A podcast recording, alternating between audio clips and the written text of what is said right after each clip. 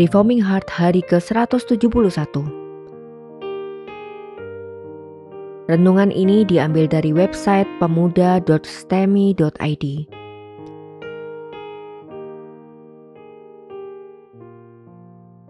Tema renungan pada hari ini adalah Gembala yang palsu.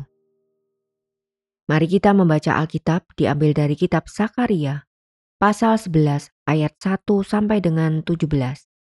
Demikian bunyi firman Tuhan. Bukalah pintu-pintumu, hai Libanon, supaya api dapat memakan pohon-pohon arasmu. Merataplah, hai pohon sanobar, sebab sudah rebah pohon aras dan sudah dirusakkan pohon-pohon yang hebat.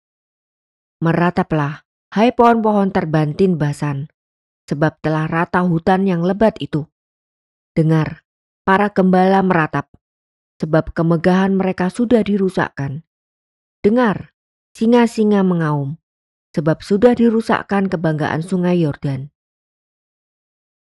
Dua macam gembala. Beginilah firman Tuhan Allahku kepadaku. Gembalakanlah domba-domba sembelihan itu. Orang-orang yang membelinya menyembelihnya dan tidak merasa bersalah. Dan orang-orang yang menjualnya berkata, Terpujilah Tuhan, aku telah menjadi kaya. Dan orang-orang mengembalakannya tidak mengasihaninya sebab aku tidak lagi akan mengasihani penduduk bumi. Demikianlah firman Tuhan. Melainkan sesungguhnya, aku akan menyerahkan manusia masing-masing ke dalam tangan gembalanya, ke dalam tangan rajanya. Mereka ini akan menghancurkan bumi, dan aku tidak akan melepaskan seorang pun dari tangan mereka. Maka aku mengembalakan domba-domba sembelian itu untuk pedagang-pedagang domba. Aku mengambil dua tongkat, yang satu kusebutkan kemurahan, dan yang lain kusebutkan ikatan. Lalu aku mengembalakan domba-domba itu. Dalam satu bulan aku melenyapkan ketiga gembala itu. Kemudian aku tidak dapat menahan hati lagi terhadap domba-domba itu, dan mereka pun merasa muak terhadap aku. Lalu aku berkata, Aku tidak mau lagi mengembalakan kamu. Yang hendak mati, biarlah mati. Yang hendak lenyap, biarlah lenyap dan yang masih tinggal itu biarlah masing-masing memakan daging temannya. Aku mengambil tongkatku kemurahan, lalu mematahkannya untuk membatalkan perjanjian yang telah kuikat dengan segala bangsa. Jadi, dibatalkanlah perjanjian pada hari itu. Maka tahulah pedagang-pedagang domba yang sedang mengamat-amati aku, bahwa itu adalah firman Tuhan. Lalu aku berkata kepada mereka, "Jika itu kamu anggap baik, berikanlah upahku. Dan jika tidak, biarkanlah. Maka mereka membayar upahku dengan menimbang 30 uang perak. Tetapi berfirmanlah Tuhan kepadaku, serahkanlah itu kepada penuang logam. Nilai tinggi yang ditaksir mereka bagiku. Lalu aku mengambil ke 30 uang perak itu dan menyerahkannya kepada penuang logam di rumah Tuhan. Lalu aku mematahkan tongkat yang kedua, yaitu ikatan, untuk meniadakan persaudaraan antara Yehuda dan Israel. Sesudah itu berfirmanlah Tuhan kepadaku, Ambillah sekali lagi pekaka seorang gembala yang pandir, sebab sesungguhnya aku akan membangkitkan di negeri ini seorang gembala yang tidak mengindahkan yang lenyap, yang tidak mencari yang hilang, yang tidak menyembuhkan yang luka, yang tidak memelihara yang sehat, melainkan memakan daging dari yang gemuk dan mencabut kuku mereka. Celakalah gembalaku yang pandir, yang meninggalkan domba-domba. Biarlah pedang menimpa lengannya dan menimpa mata kanannya. Biarlah lengannya kering sekering-keringnya dan mata kanannya menjadi pudar sepudar-pudarnya.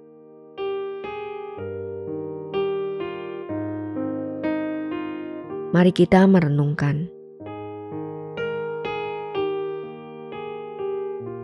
Seorang ahli perjanjian lama bernama S.R. Driver mengatakan bahwa nubuat Zakaria 11 adalah nubuat paling penuh teka-teki di seluruh perjanjian lama. Itu sebabnya kita perlu melihat bagian yang mirip, tetapi berlawanan. Dari Yehezkiel pasal 34 ayat 10 sampai 12. Yehezkiel mengatakan bahwa para gembala yang jahat, yaitu para pemimpin politik dan raja-raja, akan dihakimi oleh Tuhan. Tuhan membuang Israel dan Yehuda karena raja-raja mereka yang rusak menyebabkan seluruh rakyat menjadi rusak. Dia tidak akan membiarkan raja-raja kejam yang menindas rakyat mereka sendiri. Dia akan menghakimi mereka semua dan membuang mereka semua.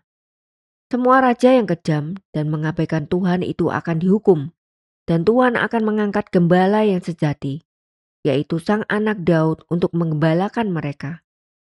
Tuhan menjanjikan sang raja sejati. Siapakah sang raja sejati itu? Dia adalah Tuhan sendiri ada di dalam Yeskiel pasal 34 ayat 11 sampai dengan 12. Tetapi dia juga adalah Daud, anak Daud sang Mesias. Sebagaimana dikatakan oleh Yeskiel pasal 34 ayat 23 sampai 24. Tetapi ini adalah nubuat yang dapat disalah mengerti.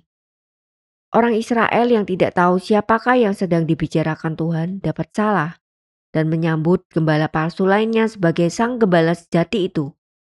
Inilah yang ingin dicegah oleh Tuhan melalui Sakaria. Dalam kitab ini, Tuhan malah memerintahkan gembala palsu untuk memerintah atas umat Tuhan. Dalam Sakaria pasal 11 ayat 4, Tuhan memerintahkan Sakaria untuk menjadi contoh dari gembala yang jahat, yang akan Tuhan bangkitkan untuk memerintah Israel. Sakaria akan mengembalakan domba-domba sembelihan. Domba-domba ini dibimbing bukan untuk mendapatkan rumput yang hijau atau air yang tenang, tetapi untuk dibantai dan diambil dagingnya. Gembala-gembala yang jahat itu bahkan bersyukur kepada Tuhan karena boleh mendapat untung dari menjual domba-domba yang dibantai. Ayat 7 mengatakan bahwa Sakaria membawa tongkat yang disebut kemurahan dan ikatan. Tetapi tingkah Sakaria sangat tidak sesuai dengan dua tongkat itu. Ayat 8 mengatakan bahwa tiga orang gembala tersingkir karena Sakaria. Mungkin Sakaria bertindak begitu jahat, sehingga mereka tidak tahan menjadi gembala bersama-sama dengan Sakaria. Sakaria menjadi begitu jahat sehingga domba-domba pun tidak lagi tahan terhadap Sakaria. Ada di dalam ayat 8. Ini semua untuk menjadi gambaran mengenai rancangan Tuhan yang mendatangkan bencana kepada umat Tuhan. Tuhan membiarkan gembala-gembala jahat memerintah umatnya. Ayat 9 mengatakan bahwa Sakaria bahkan membiarkan domba-dombanya mati. Dia tidak peduli kalau mereka akan mati, sakit, sekarat, atau mengalami apa pun. Ayat 10 mengatakan Sakaria mematahkan tongkatnya untuk membatalkan perjanjiannya dengan para gembala. Ini melambangkan perjanjian Tuhan dengan umatnya yang rusak dan hancur karena pelanggaran umat Tuhan. Ternyata semua tindakan Sakaria adalah firman Tuhan bagi Israel. Ayat 11 mengatakan bahwa para gembala tahu bahwa Tuhan sedang berfirman melalui tingkah laku dan perkataan Sakaria. Tongkat kemurahan dan ikatan dihancurkan oleh Sakaria sebagai pesan bahwa anugerah Tuhan bagi Israel tidak akan diberikan dan perdamaian antara Yehuda dan Israel tidak akan terjadi. Tuhan bahkan menekankan bahwa gembala yang bodoh dan jahat akan mengembalakan Israel karena Tuhan memang menyerahkan Israel kepada gembala-gembala itu. Semua tindakan Sakaria ini adalah untuk memberikan pesan dari Tuhan bahwa setiap orang yang mengaku sebagai gembala yang baik, sebagaimana dinubuatkan oleh Yeskiel pasal 34, adalah gembala yang palsu yang hanya akan membuat Israel makin sengsara. Ini adalah peringatan yang begitu keras, sekaligus catatan mengenai apa yang telah terjadi dahulu di dalam sejarah Israel. Anak Daud yang Tuhan janjikan bukanlah Salomo atau Rehabeam, atau bahkan bukan Hizkia dan Yosia. Anak Daud yang akan menggenapi janji Tuhan dengan sempurna adalah Kristus, bukan raja-raja dalam sejarah kerajaan Yehuda dan Israel. Raja-raja Israel dan beberapa raja Yehuda bahkan menjadi raja yang membangkitkan murka Tuhan. Mereka bukanlah yang membawa damai bagi Israel, tetapi mereka bahkan akan menjadi penyebab hancurnya Israel. Namun, selain memberikan catatan mengenai apa yang telah terjadi di dalam sejarah yang lampau, bagian ini juga memberikan peringatan bagi Israel untuk menantikan siapakah raja yang tepat. Siapakah orang yang cocok untuk memimpin Israel? Kristus, anak Daud. Bagaimana dengan orang-orang yang datang sebelum Kristus? Mereka yang mengaku sebagai gembala seperti yang dijanjikan oleh Yeskiel adalah pencuri dan perampok. Ada di dalam Injil Yohanes pasal 10 ayat 8.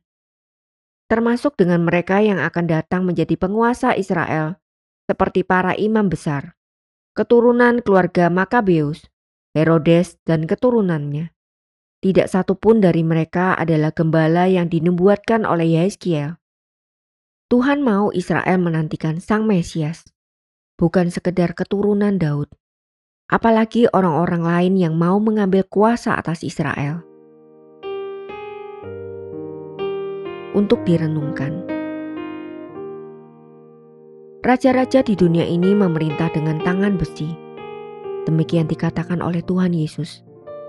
Tetapi pengikut Yesus menjadi pemimpin dengan merendahkan diri sebagai pelayan ada di dalam Injil Matius pasal 20 ayat 25 sampai dengan 28. Raja yang melayani, Tuhan yang menjadi hamba, Tuhan yang menyerahkan nyawa. Semua ini tidak dikenal oleh pemimpin-pemimpin dunia. Siapakah yang akan menjadi raja atas Israel? Dia yang datang untuk menjadi hamba. Dialah raja Israel. Siapakah yang akan mengembalakan umat Tuhan? Dia yang menyerahkan nyawanya untuk menjadi tebusan bagi umatnya. Dialah gembala sejati. Pengharapan orang Israel akan datangnya Raja sekarang diarahkan oleh Tuhan melalui Sakaria. Tuhan mau mereka menantikan Kristus yang sejati. Dan setelah Kristus itu datang, Tuhan mau mereka semua meneladani Kristus. Umat Tuhan harus meneladani Kristus. Umat Tuhan tidak boleh meneladani dunia ini yang sibuk mencari kuasa dengan kekuatan politik atau kekuatan uang. Mengapa tidak? Karena raja kita adalah raja yang rela menjadi hamba. Tuhan kita adalah Tuhan yang melayani. Tuhan kita adalah Tuhan yang mengorbankan nyawanya. Bagaimana dengan kehidupan kita hari demi hari? Sibuk dengan konflik karena sifat egois kita? Sibuk dengan ambisi pribadi mau menjadi yang terbaik? Ataukah sibuk dengan keangkuhan hidup? Sibuk mencari cara untuk ditakuti orang lain? Sibuk mencari cara untuk mempengaruhi orang lain? Mari kita belajar dari Kristus. Dia tidak pernah memiliki ambisi apa pun demi meninggikan dirinya sendiri, meskipun dia sangat layak untuk ditinggikan. Apakah kita benar-benar orang Kristen? relasi kita dengan orang lain akan terus menjadi relasi yang melihat untung rugi. Relasi oportunistik, tidak ada kerelaan untuk menjadi berkat bagi orang lain. Mari belajar menjadi hamba bagi orang lain. Mari belajar saling menghargai. Biarlah orang Kristen tidak menghina Tuhan dengan menjadi gembala yang jahat, serakah, memanfaatkan orang lain, tetapi biarlah kita belajar meneladani Sang Gembala Agung kita. Mari kita berdoa. Tuhan, kami bersyukur karena Tuhan membenci pemimpin-pemimpin yang kejam dan tidak adil. Engkau juga membenci pemimpin-pemimpin yang menjauhkan umat Tuhan dari Tuhan. Kami memohon supaya Tuhan sendiri yang mengangkat lebih banyak pemimpin yang baik dan sungguh-sungguh takut akan Tuhan.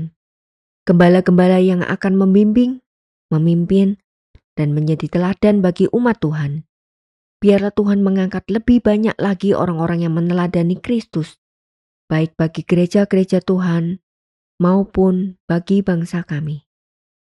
Amin.